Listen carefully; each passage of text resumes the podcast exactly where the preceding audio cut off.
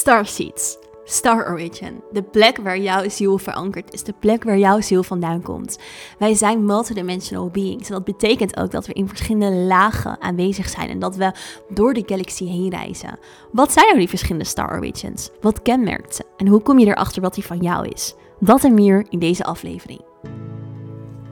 Mijn naam is Sarah Gila, multidimensionality expert en teacher. En ik ga je meenemen in de hele wereld van multidimensionaliteit. Multidimensionaliteit betekent in contact zijn met je higher beings, je oversoul, je avatar, de seed of the soul in jou kunnen activeren, maar ook helemaal embodied zijn in jouw human being. Multidimensionaliteit gaat over alle dimensies en de energiefrequenties die daarin te vinden zijn en waarin jij uiteindelijk ook een zielstil hebt. Kortom, ik neem je mee op een reis door dimensies en alles wat bij jou hoort. Ja, welkom terug bij weer een nieuwe aflevering van de Inspired Podcast. Super fijn dat je weer luistert. Ik ga lekker straight in bij deze um, aflevering, omdat deze aflevering een vervolg is op de aflevering over Starseeds. Dus om de aflevering niet echt uh, anderhalf uur of twee uur te laten duren, dacht ik, ik ga hem in twee delen opknippen. En is dit als vervolg waar we het over uh, weer andere sterren, uh, rassen, beings, star origins gaan hebben, zoals... Um, ja, waar gaan we het over hebben? Over, in ieder geval wil ik het hebben over de Lyra, de Venusians, de Mintinkens, de Avians. Een stukje over Gaia, dat heb ik ook beloofd. Um, had ik Orion al gezegd. Uh, nou ja, in ieder geval, dat is wat ik denk ik nog in ieder geval met jullie wil delen. Omdat dit de meest voorkomende sterren beings zijn. Um, er zijn er nog meer dan dat, maar ja, dat uh, wie weet in weer een vervolgdeel.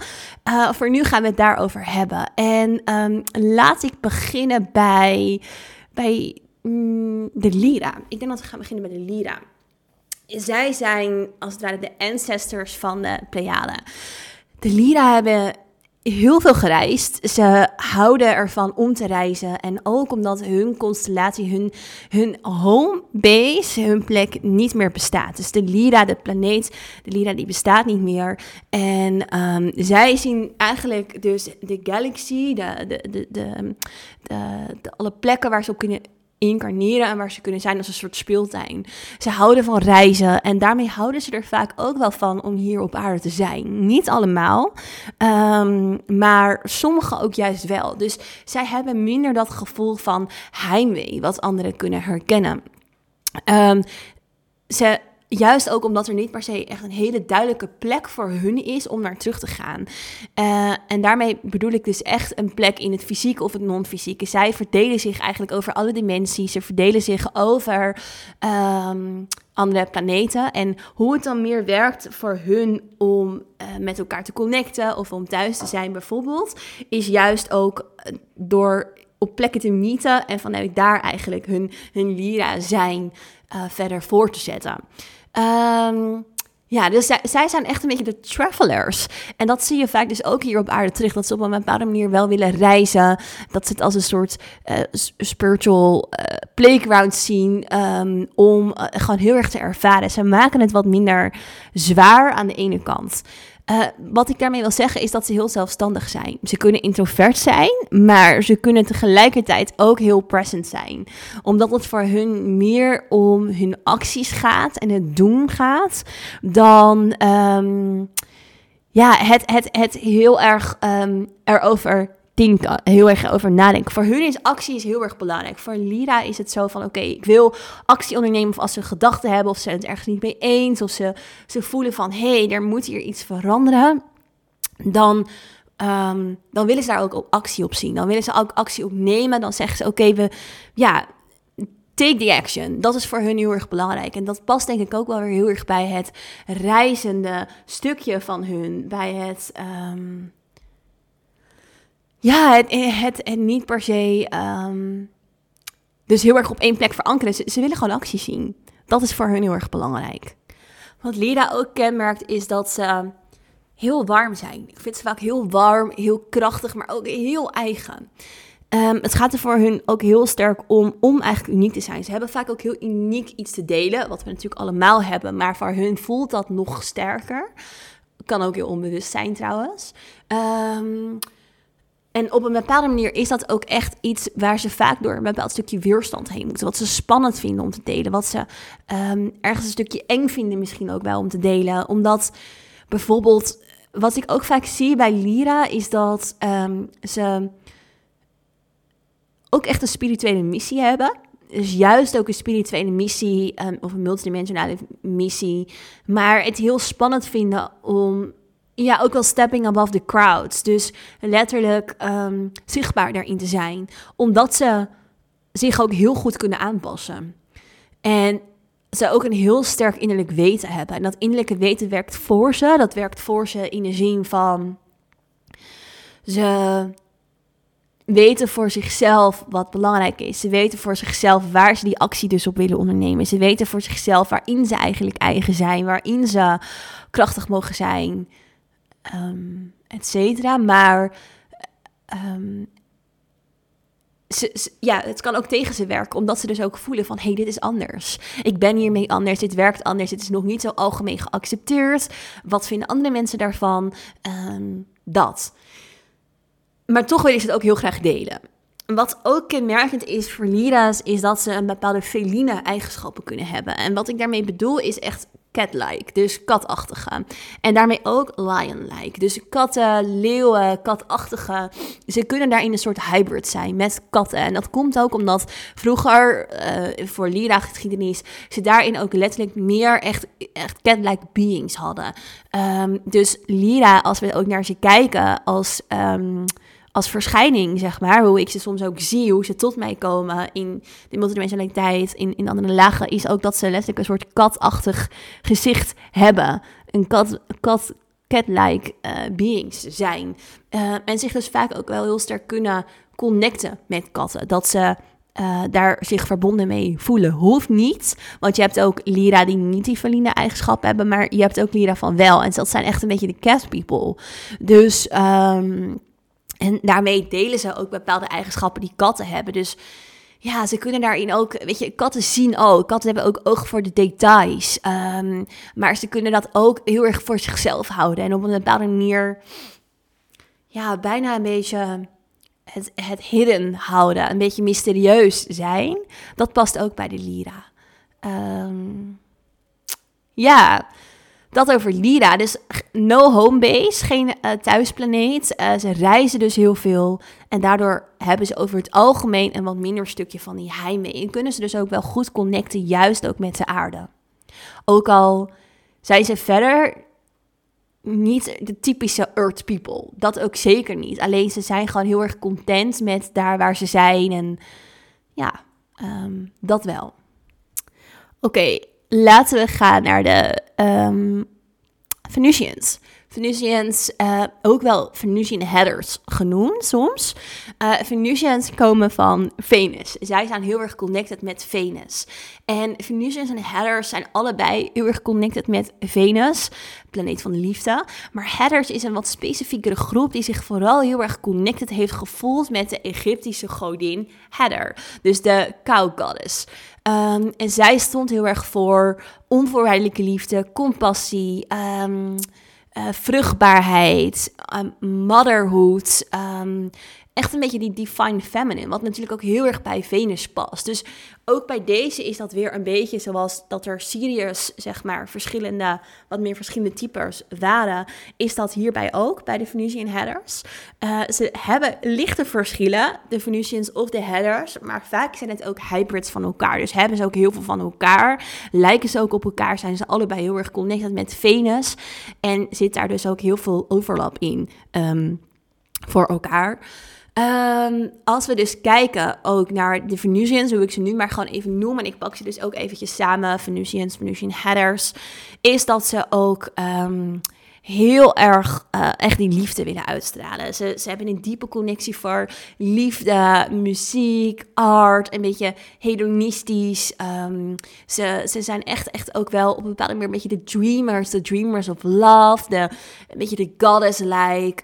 ik vind ook vaak dat ook um, in, in hun human vorm vind ik ze vaak best wel feminine. Terwijl op zich het, het sterren type, het sterrenras, ook wel een balans heeft van de feminine en de masculine. Dus het is niet, zeker niet zo dat ze daarin alleen maar feminine zijn, absoluut niet. Maar ehm, juist ook wel mooi gebalanced, als in dat ze ook vanuit het masculine weer heel erg staan voor um, ontwikkeling, dus development, ook wel innovatief zijn en dat ze ook een beetje de loving masculine hebben. Dus ze belichamen eigenlijk liefde vanuit de masculine en de feminine. Maar ik vind vaak degene die ik hier op aarde ook ken en zie, hebben ook best wel weer die feminine um, sterk in zich. Um, ja, wat, wat ook is, is um, net als met Sirius, uh, de Pleiade, de Arcturius en heel veel andere ook wel weer. Um, ze hebben zich echt heel erg uh, vastgebeten in het versterken van, van de mensheid. Dus ze zijn er ook heel erg om te helpen om de mens naar die andere frequentie en, en um, ontwikkeling te brengen. Dus echt dat ascensieproces. Dat is ook heel erg waar de Venusians ook um, heel erg connected mee zijn. En dat komt ook door hun sterke connectie met het oude Egypte. Dus het oude Egypte, de ancient wisdom. En juist ook daar ligt zoveel wijsheid opgeslagen.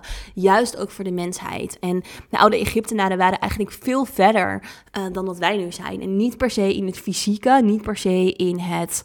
Um, ja, ontwikkeling op de fysieke laag, maar vooral veel meer in de, in de multidimensionaliteit. Vooral veel meer in hun connectie. En daar hadden ze ook weer veel meer technologieën voor die wij eigenlijk vergeten zijn, kwijt zijn. Dus wij zijn veel meer van de technologie in de technologie zoals wij hem kennen. En ook meer connected aan Um, meer eigenlijk een beetje zou ik kunnen zeggen de 3D-wereld. Dus de 3D-wereld is ook veel meer een stukje wetenschap. Wetenschap gaat heel erg over 3D, denken in ruimte, tijd, dingen kunnen verklaren.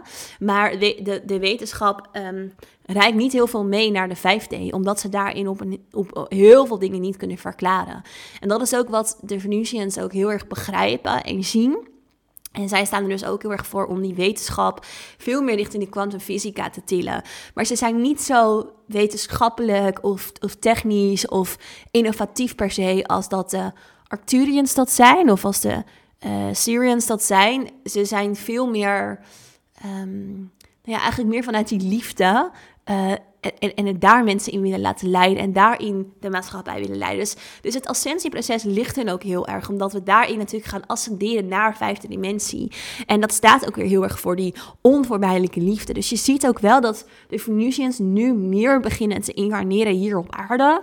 Um, dat, dat, dat, dat er nog niet super veel zijn, niet zoveel als de Pleiadiërs of de Syrians, maar... Um, dat het wel steeds meer komt. En dat er ook al veel meer van zijn dan um, nou ja, jaren geleden. Omdat nu dat ascensieproces ook zo belangrijk is en natuurlijk steeds sneller gaat. En zij daarin dus ook heel erg een, um, een rol in gaan spelen en ons heel erg bij gaan helpen. Um, ja, zo voelt het eigenlijk wel mooi over de, de, de Venusian headers, de, de goddesses. Uh, en toch ook niet hoor, want we hebben ook zeker mannen die, uh, die de Venusian headers kunnen zijn. Um, maar ja, onvoorwaardelijke liefde, dat staat bij hun gewoon centraal. Um, wat hebben we nog meer? Laten we het gaan hebben over de Orions. Mensen van Orion. Als ik het heb over Orion, dan zijn er mensen die soms um, een beetje een afkeer hebben tegen Orion. En dat ze mensen van Orion bestempelen als koud of niet leuk. Of, um, nou ja, ik weet, ik weet, niet wat er allemaal over gezegd wordt eigenlijk. Maar in ieder geval, um, Orion heeft niet de aller, allerbeste reputatie. En dat komt omdat er ook in, in, in dus tussen de sterren en de planeten uh, galactische oorlogen zijn geweest. Dus galactische strijd omwille van uh, waarden, idealen, groei, planeten. Ook daar um, um, heeft dat gespeeld. En Orion had daar een hele sterke rol in. maar wat heel erg belangrijk is om je te beseffen, echt heel erg belangrijk, is dat er een groot verschil is tussen Orion Starseeds.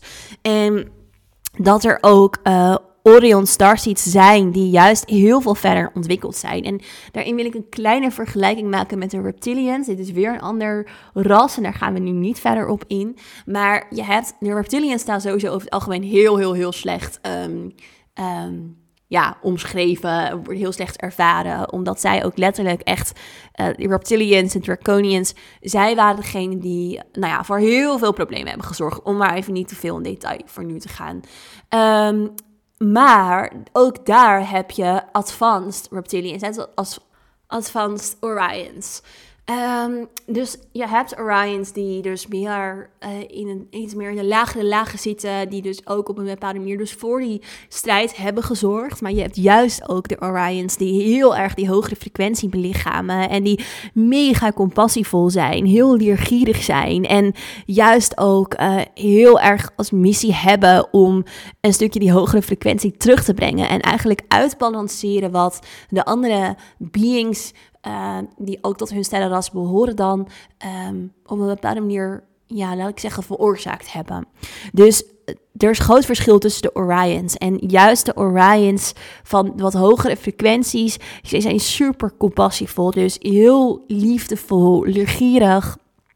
Ze lijken misschien een klein beetje iets weg te hebben van de Arcturians omdat zij ook heel graag ergens in willen duiken. Ze willen ergens induiken, ze willen heel veel vragen stellen. Ze zijn uh, super geïnteresseerd om te kijken naar structuren en visies. En zij hebben ook heel erg een gift om te kunnen zien wie waar goed is op welke plek. Juist ook omdat ze dus heel erg hebben ervaren dat vanuit hun. Um, nou ja, eh, eh, weet je wel, om, eigenlijk door wat ze hebben ervaren met hun sterrenras, kunnen ze heel goed kijken naar, naar um, de kwaliteiten van iemand en waar iemand op de goede plek staat om dus ook een goede uh, maatschappij neer te zetten en op te bouwen. Dus zij zijn heel goed in planning, in structuur, in organisatie. Um, ze hebben ook vaak heel veel humor. Het zijn mensen die best wel. Ze kunnen extravert zijn, hoeft niet, kunnen ook heel introvert zijn, maar ze kunnen wel de sfeer maken, laat ik het zo zeggen. Um, het is voor hun heel vaak ook echt een learning om daarin te voelen van oké, ik, ik, maak de sfeer. En soms willen ze een beetje overdoing daarin zijn. Um, omdat ze dus soort van iets te compenseren hebben. Tenminste, dat gevoel hebben ze. Vanuit dus ook omdat er dus ook wat meer lower Orions zijn, om het maar even zo te zeggen. Um, ja, dus, dus echt die zachtheid ontwikkelen voor zichzelf en de mensen is belangrijk. Omdat ze dus zichzelf soms best wel blaming kunnen zijn naar zichzelf. Ze kunnen zichzelf dingen kwalijk nemen. Um, ja. Um, ja, ik denk dat dat een heel erg kenmerkend iets is. Ik zit eventjes te reflecteren ook op de Orions die ik ken. Het zijn hele warme beings. En ze kunnen heel enthousiast zijn. En soms kunnen ze een beetje overdoing zijn, waarin andere mensen ze soms een tikje kunnen bestempelen als too much of als arrogant. Maar dat zijn ze echt niet. Ze, ze bedoelen het juist heel erg goed. Ze zijn heel erg. Um, ja, echt loving. Ik denk ook wel als je een Orion in een bibliotheek los zou laten, dan gaan ze helemaal los. Dus ze willen zich echt ergens induiken. Ze willen echt, uh, ja, die, ze, ze, willen veel weten. Ze willen veel weten, ze willen veel begrijpen, omdat ze heel erg eager zijn. Ze zijn ook heel erg eager om verder te bouwen aan een betere wereld, verder te bouwen aan hun idealen, aan hun visies. Aan ja, echt het, het voortbewegen richting die hogere frequenties. Um, dat is heel mooi passend en, en um, kenmerkend bij Orions. Wat ik als laatste daar nog op wil toevoegen is dat je ook wel ziet dat um, Orion soms een beetje trust issues kunnen hebben. Trust issues naar, zich, naar zichzelf, maar ook naar anderen. Omdat ze dus hebben ervaren dat meer die gray beings, dus de gray zijn meer de, dus de lower uh, Orions, um, best wel veel voor hun natuurlijk verpest hebben. Dus ze willen ook eigenlijk echt weg van hun thuisplaneet, van Orion. Um, um, omdat ze zich daar niet thuis voelen, omdat ze daar ja, um, eigenlijk ergens anders nog een betere plek willen bouwen. Dus ze zijn super loving. Maar dat is zeg maar de uitdaging van de Orions. En om dan daar vanuit door te gaan naar de Mintekens. Want Minteken was ook een plek in Orion. Een plek vol um, met water. Uh, echt een een, water-based homeland. Het bestaat niet meer, het is vernietigd, dus ook door de Grace. Ehm, en ze hebben dus geen thuis meer om naartoe te gaan. En veel starseeds kennen een soort homesickness. Dus wat ik al in de eerdere podcast, in deel 1 zeg maar, ook deelde, hè, dat ze een bepaalde home, homesickness hebben, een soort heimwee. Ehm, maar niet iedereen heeft dat. En Mintikens hebben dit vaak niet. En ook omdat ze dus op een bepaalde manier niet meer echt een thuis hebben. Uh, en ook heel erg geleerd hebben om dat dus op een andere plek te vinden. En wat heel erg kenmerkend is voor de mintekens, is de Orion mintekens, kun je dus het soms ook noemen, is dat ze echt een hele sterke connectie hebben met water, met uh, dolfijnen, met walvissen, met meermensen. Um, het gaat allemaal over, over love en unity. En ze hebben vaak een ja, een, een uitdaging ook wel om zich hier aan te passen. Omdat ze dus dat water ook heel sterk in zichzelf hebben. Um, ze hebben, um, ja, omdat ze van die watergebaseerde plek afkomstig zijn. Maar het water hier op aarde heel ander water is dan het water wat ze kennen. Dus het water hier is, is ja, vaak het, vooral het diepere water, het donkere water. Um, zij hebben dus veel meer een connectie met echt dat lichte water, met die hele hoge frequentie erin. Net als een beetje op Andromeda. Dus op Andromeda is dat ook het water daar en, en op Mintiken was en is dus veel uh, lichter, uh, hogere frequentie, puurder. Het is bijna een soort spiegel waar je doorheen kijkt. Um, en daar voelen ze zich dus super, super connected mee. Um, ze kunnen daarin ook wel een beetje naïef zijn. Omdat ze op een bepaalde manier een beetje blenden en mergen in de andere mensen. Net als water doet. Dus water, als je het toevoegt aan de oceaan of aan de rivier, dan um, blendt het natuurlijk met, met de rest van het water. En dat zie je dus ook een beetje bij de Orion Mintikens. Dus vanaf nu ga ik ook even zeggen Mintikens. Um, want zij zijn dus wel echt anders dan de andere Orions, waar ik het net over had. Um, maar de Mintikens zijn dus heel erg open, zijn heel vrij, ze zijn ook wel go with flow, dus ook weer dat waterelement. Um, maar tegelijkertijd willen ze ook wel graag committen aan iets. En ze houden daarin van mooie dingen, van plezier, van joy. Dus juist omdat ze ook wel die andere...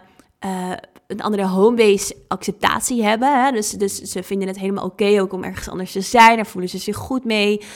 Um, daarin um, ja, vinden ze het helemaal oké om zich ook daaraan te committen, aan die plek. En, en ook heel erg joy te ervaren.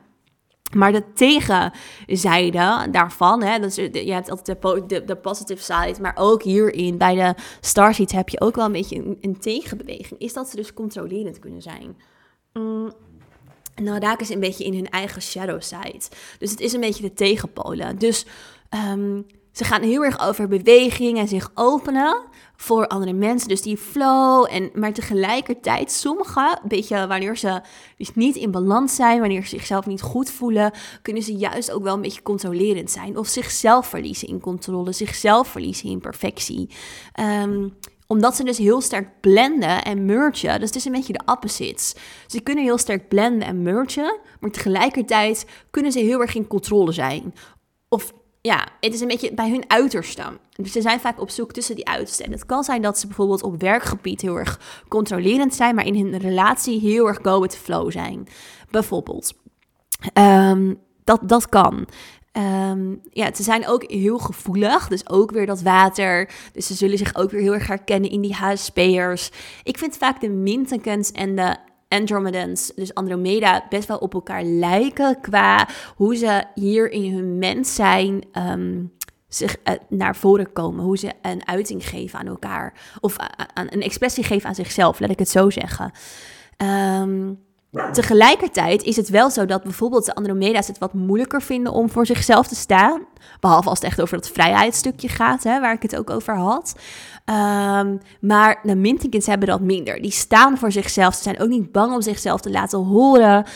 Um, als ze dat ook niet doen, zichzelf laten horen, dan voelen ze ook echt dat ze vastzitten. Dat ze, ja, een beetje dus uit balans raken. Uh, zij, ja, they have to, to speak up. They have to step up.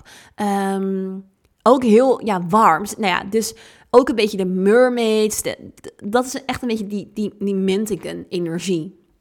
ik vind de Lemurians en de Minticans ook op elkaar lijken. En om dan een klein stukje in Lemuria te duiken, ik wil daar eigenlijk nog een uitgebreider podcast ook over op gaan nemen voor jullie een keer. Maar Lemuria is een beetje de last world.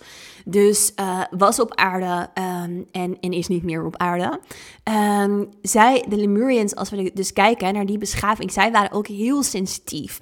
En ze struggelen op een bepaalde manier ook met die sensitiviteit en de frequentie van water, omdat de frequentie van water nu anders is. Dus ze resoneren vaak niet met het, het diepere, donkere van de zee, maar juist het lichte. En ik heb zelf een tijd op Koh Phangan gewoond in Thailand. En ik vond dat daar ook die Lemuria-energie was. Dus het water heel blauw. Uh, Thailand sowieso wel iets waar die Lemurian-energie ook nog wel ligt. Uh, Lemuria lag namelijk in de Indian Ocean. Um, en weet je, dus bij Hawaii, bij Fiji, nou, Koh Phangan, Thailand was het ook heel erg gevoelbaar. Um, waar bijvoorbeeld Atlantis is veel, is, ga ik zo nog wel eventjes een stukje op in, is weer meer de andere kant. Is meer de Bahama's, is bijvoorbeeld ook Ibiza, waar ik nu ben. Um, dus ja, dat is dus de, Mintekens en de Lemurians lijken op elkaar. Ook omdat ze best wel feminine zijn in hun frequentie. Dus het gaat heel erg over hart, het gaat heel erg over licht, het gaat heel erg over joy, het gaat over die feminine. En daarin kunnen ze dus zichzelf soms, dus de Lemurians en de Minticans, allebei anders voelen. Omdat op onze planeet, we zeggen wel Mother Earth en we zeggen ook Father Sky. Mother Earth, Gaia, Sophia, de planeet is ook feminine. Maar aan de oppervlakte, aan de surface, dus letterlijk in the sky eigenlijk, hè, in onze minds, zijn we best wel masculine georiënteerd. Dus zijn we heel erg bezig met die masculine. En dat is aan het shiften. En is gewoon veel meer in balans aan het komen. De masculine is niet verkeerd, alleen het is um, niet helemaal de, de, divine masculine die natuurlijk heel erg aanwezig is. Dus dat merken vaak de Mintkens en de Lemurians ook, dat dat um, voor hen niet heel lekker vibes, om het zo maar te zeggen. En er zijn nog meer um, die daar meer last van hebben. Dus bijvoorbeeld de Andromedans, uh, Pleiade, die hebben daar ook meer moeite mee. In tegenstelling tot um, um, ook wel de gewone Orions hebben daar ook veel minder moeite mee. Uh, omdat zij ja, best wel balanced ook kunnen zijn. Um, en als we dan nog eventjes een beetje kijken ook naar dat verschil, hè, Lemuria en Atlantis. Hoe ik het ervaar en in mijn multidimensionale waarneming beleef, is dat Lemuria is iets meer nature, de love, de unity, de Um, ja, echt, echt, echt die, die, die, die magische softness op een bepaalde manier. En Atlantis is iets meer het willen mixen van spiritualiteit en wetenschap. Um, beetje zoals het oude Griekenland ook was. Dus de oude Grieken ook heel erg bezig zijn met science, met wetenschap, maar ook wel vanuit de goden. Uh, dus daar een soort connectie mee maken. Um, ja, ik resoneer zelf bijvoorbeeld heel sterk met Lemuria. En het is wel grappig, want ik woon natuurlijk op Ibiza. En hier heb je heel sterk die Atlantis-energie veel meer. Terwijl voor mij Lemuria ook uh, in Thailand heel voelbaar was. En dat ik ook echt merk dat ik daar me heel sterk mee verbonden voel. En ook voelde toen, hè, met mijn, ik maar nog steeds. Um, en dat zie je ook bij mij in, in, denk ik, de manier van mijn teachings en mijn werk. Voor mij, ik voel iets minder de behoefte in mezelf persoonlijk om heel erg naar die science side te gaan van de kwantumfysica, naar het, het wetenschappelijke. En niet omdat het niet belangrijk is, want ik hou er wel rekening mee. Maar het is niet dat ik daar heel erg de joy in vind. Ik vind de joy veel meer in de ervaring die ik zelf ervaar in de andere lagen dan ja, ik lees bijvoorbeeld ook nooit boeken. Ik luister geen podcast uh, eigenlijk om, om ja, ik, ik ervaar het in de ervaring zelf, in die joy. En ik denk dat mensen die wat meer connected zijn met Atlantis, dat zij iets meer die science kant ook uh, op, oplaat, laat ik het zo zeggen. Um, dat ze daar naar op zoek zijn, of dat ze zich daar heel erg in kunnen vinden, of dat ze zich daarmee bezighouden. Um, ja, dat, dat zie je een beetje in het verschil daartussen. En nou ja, Minteken lijkt dus ook wel echt een beetje op Lemuria qua energie. En uh, ik zie daar ook wel een sterke connectie tussen de Mintekens en mensen die heel sterk connected waren met of zijn met Lemuria.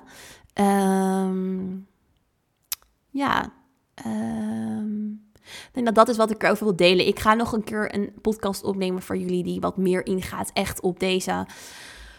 Ehm, op Atlantis en op uh, Lemuria. En we gaan ook, voor degenen die dit nu toevallig luisteren, ehm, we gaan 20 augustus 2023 um, een portal-event doen over The Lost Worlds. Dus Lemuria, Atlantis, Moe, uh, maar ook een stukje Inner Earth. Dus um, nou, als je dit luistert en je denkt, oh, daar wil ik echt bij zijn... Uh, en het is nog niet geweest voor de mensen die het later hebben geluisterd... dan... Ja, kijk even op de website. Super, het wordt echt, echt super bijzonder en super tof. Dus um, ja, kijk ook heel erg naar uit. Um, dan als laatste denk ik, even te voelen van welke wil ik er nog meer in meenemen. Maar ik ben jullie nu al zo aan het overspoelen met informatie.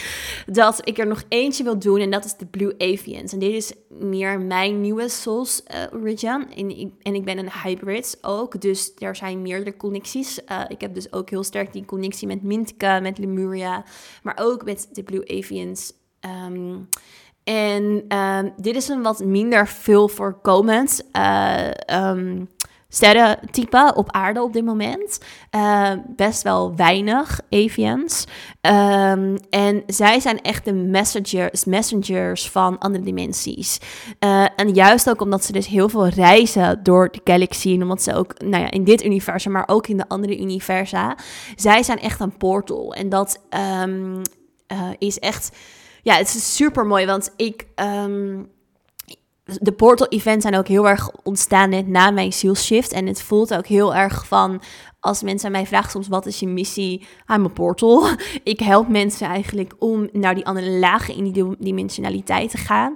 Dus voor mij is die portal ook zo gelaagd. En um, dat is ook heel erg wat ook weer bij mijn Star Origin heel erg past. Maar ook, ik kan mensen heel makkelijk verplaatsen door die dimensies heen. Want ik ze zelf zo goed ken, uh, kan ik mensen daarin helpen die kennisoverdracht te brengen. Maar juist ook om ze zelf te laten ervaren. Dat is ook heel erg wat ik doe. Juist ook in de metsopleiding en nou, in alles wat ik doe.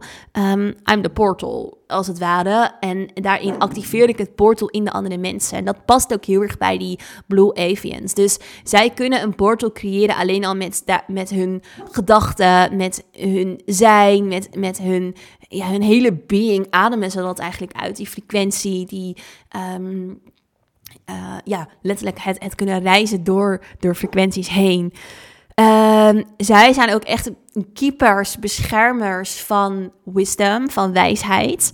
En ook de wijsheid zoals die in, in de puurste zin ligt in de dimensies. Dus voor mij is bijvoorbeeld ook die, um, wat ik ook zei, in, volgens mij heb ik het in deel 1 aan het begin gelijk benoemd van deze tweedelige reeks dan. Van um, ga op zoek naar je eigen waarheid. Blijf bij die eigen waarheid. Voel wat voor jou resoneert. Super belangrijk. Um, ja, dus dat, dat is echt ook, uh, ja, omdat ik ook zo weet dat het heel erg belangrijk is om die wijsheid, die diep van binnen in ons allemaal ligt, te beschermen. En ik deel daarin ook puur vanuit mijn eigen ervaring altijd. Um, ja, omdat ik dat belangrijk vind. En dat past dus ook heel erg bij die avians. Dus voor hun ook een soort keepers of the wisdom. Dat is heel erg kenmerkend. Um, het zijn ook vaak boodschapoverbrengers. Dus juist ook omdat ze dus in dat portal kunnen zijn. Ze zijn een soort van die in-between uh, worlds. Die in-between messages. Die in-between... Um, ja, in de energie, zeg maar. Een soort schakel, een soort brug. Um, Blue Avians vinden het vaak wel lastig om in het fysieke te zijn. En dat is iets wat ik zelf heel erg heb geleerd. En waar juist eigenlijk bij mij die shift een grote...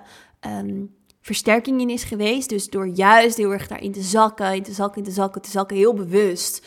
Um, kan ik dat wel goed en herken ik mezelf persoonlijk daar niet zo in. Maar ik zie wel bij andere events dat ze dat vaak lastig vinden.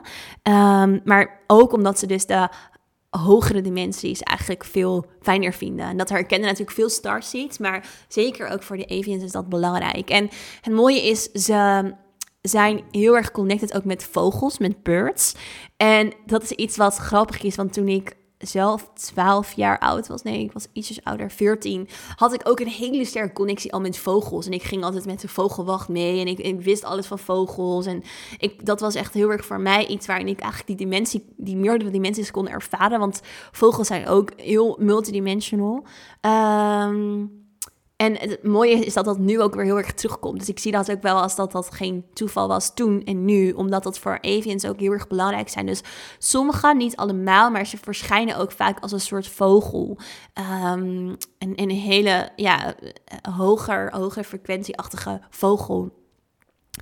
Um, zijn, ja, verder, ik zit te kijken wat kan ik nog meer over vertellen. Even denken. Um, het zijn echt visionaires, denk ik ook wel. Dus ze hebben sterke visie. Dus dat past ook weer erg bij dat vogelachtige. Dus het bird-perspectief. Het, het, vanuit een visie, vanuit een hoger punt bekijken. Zijn ook wel observa observatoren. Uh, als in dat ze...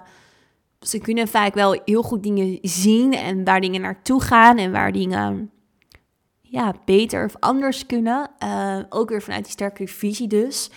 En ze zijn heel erg met love ook in compassion. Dus net als heel veel um, starseeds, ze hebben die hogere frequentie van liefde, die ervaren ze al zo sterk. En daarmee, um, ja, echt die, die loving compassion, uh, voor hun ook weer heel erg belangrijk. Um, ja, dat is de avians. Dus ik heb er eigenlijk nog eentje, een allerlaatste, die ik uh, speciaal voor Sandra, als je luistert Sandra, voor jou ga uh, doen. Want um, dit is de Gaia, de Gaia uh, Earth, dus de Earth um, uh, sterrenras. En waarom ik ook zeg speciaal voor Sandra, omdat uh, zij heeft bij mij een training gevolgd en is echt zo'n super mooi earth being. En herkende ook eigenlijk die hele connectie niet per se met al die andere starseeds, terwijl ze daar ook is geweest. Want het gaat er nogmaals over hè, dat dit je homebase is van waar je de meeste incarnaties hebt gehad en niet per se dus dat je de andere helemaal niet herkent, maar je bent gewoon heel erg connected met Earth.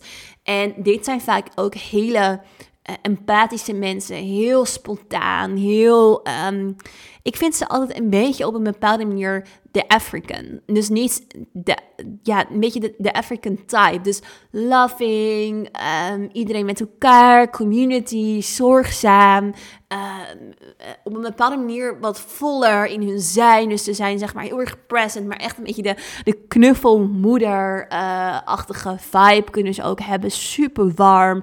Als ze dus meer echt connected zijn met de divine earth. Hè? Dus ik heb het niet over de mensen die nou ja, nog niet heel erg daarin awakened zijn. Maar als ze awakened zijn en ze zijn heel erg die earth, earth, dan echt een beetje die, die, die mother earth um, uh, appearance die ze ook heel erg hebben. Dus Um, ze hebben vaak ook humor en ze zijn vaak grappig. Um, ze zijn ook echt sfeermakers en ze helpen heel vaak die andere starseeds, dus de mensen die heel erg vliegen, die juist het soms heel moeilijk vinden om hier te zijn. Ze helpen die heel erg ankeren. Ze helpen die heel erg um, hier zijn en hier landen en hier zakken en ja dat is waar ze juist eigenlijk in de energie ook vaak heel erg toe dienen. Dus soms omringen ze zichzelf juist met mensen die meer de, de hogere starseeds zijn. Dus um, ja, of de hogere, dus van verder weg zeg maar, laat ik het zo zeggen. Die moeite hebben om hier te zijn. En dan is zo'n Earth Gaia being eh, echt een soort van baken voor hen om soort van aan vast te houden en hun gronding. Dus de, de Gaia beings zijn vaak ook heel erg gegrond. Ze hebben ook vaak niet per se super veel behoefte om naar die hogere lagen te gaan. Ze hebben niet heel veel behoefte om helemaal die andere dimensies te zijn. En, en voor hun is het ook een beetje, maar ik ben toch hier en ik heb het toch hier. En tegelijkertijd trekt het ze wel en interesseert het ze wel. Juist ook omdat zij natuurlijk ook meegaan in dat ascensieproces. En dat ascensieproces ook heel erg spaceholden. Dus ze zijn vaak ook wel spaceholders. Spaceholders voor de andere beings die dan heel gericht te werk gaan. Dus of dat nou op innovatie is of nou ja, wat dan ook. Ik heb het allemaal genoemd. Uh, specifiek voor de verschillende sterren beings. Zij zijn de spaceholders voor hun. En daardoor willen ze er wel van weten. En, en, maar het is niet dat ze daar heel erg in willen zijn. Ze zijn al helemaal best wel goed in ook het human being zijn. Ze kunnen goed zijn. Ze kunnen goed embodyen. Ze zijn ook best wel embodied. Ze hebben daar niet per se moeite mee. En er zijn natuurlijk ook heel veel mensen hè, die niet uh, per se een Star Origin uh, sterrenras hebben. Ze zijn nog een beetje de sleeping Gaia, de sleeping Earth. Dus heel erg de unconscious.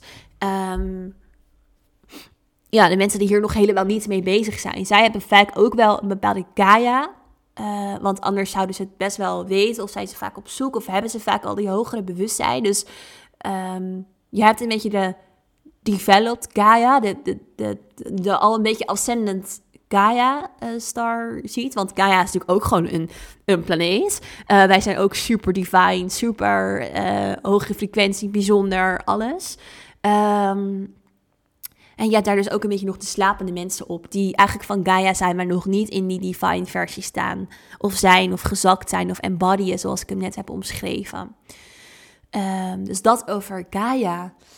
Uh, ja, ik denk dat ik hem hierbij ga laten, want ik heb zoveel met jullie gedeeld. Um, ik heb deze twee podcasts achter elkaar voor jullie opgenomen om gewoon echt even geen details te overzien en ja, helemaal hierin te duiken. Um,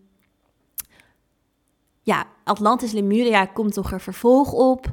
En ik hoop dat jullie hier iets aan gehad hebben. Het is gewoon leuk om hier wat meer van te weten. Het is een soort archetype waar je jezelf ook mee kan connecten. Want het is ook niet de bedoeling dat je nu weet... oh, ik ben Pleiade of ik heb in de Pleiade. Ik ga lekker ik ga lekker vliegen en ik ga lekker daar zijn. Nee, want je hebt ervoor gekozen om hier te zijn. Dat is super belangrijk. Voor mij persoonlijk is dat ook een groot proces geweest. Staat ook in mijn boek, in mijn eerste boek, in Spirit Guide. Dus als je die niet gelezen hebt, daar staat ook een stukje in over mijn Pleiadische um, heimwee. en um, het juist ook heel erg embodiment is zo belangrijk. En dat is echt wat vaak een uitdaging is. En dat betekent niet dat je je daarmee loskoppelt van je star, je, of wat dan ook. Want ze werken met je samen. Je kan met ze contact maken. Dus dat is ook nog iets wat leuk is. Ja, je kan echt met hun in contact zijn. En um, in een soort trance of in een meditatie. En in Spirit School doen we dat ook. Kom je daar ook achter wat jouw star seed is door daar naartoe te reizen in een trance die ik daarvoor heb gemaakt. Um, ja, en om daarin met jouw soul family in contact te zijn, met je star family. En misschien ook nog wat dieper daarin jouw purpose te ontdekken. Hè? Van hé, hey, wat is dan die collectieve missie voor jou? Wat is die persoonlijke missie voor jou? Wat kom je hier brengen? Wat kom je hier belichamen? Wat kom je hier halen? Um, en meenemen terug naar jouw star origin als je daar weer naartoe terug gaat. Um, ja. Alright, um, ik hoop dat jullie hier dus iets aan gehad hebben. Um, komen vast nog meer afleveringen hierover. Er zijn nog meer Star Origins, maar ja, deze zijn een beetje de, de wat meer zeldzamere alsnog en de wat meer voorkomende. En ja, dankjewel voor het luisteren. Ik, uh, ik zie je heel graag weer terug in de volgende aflevering in.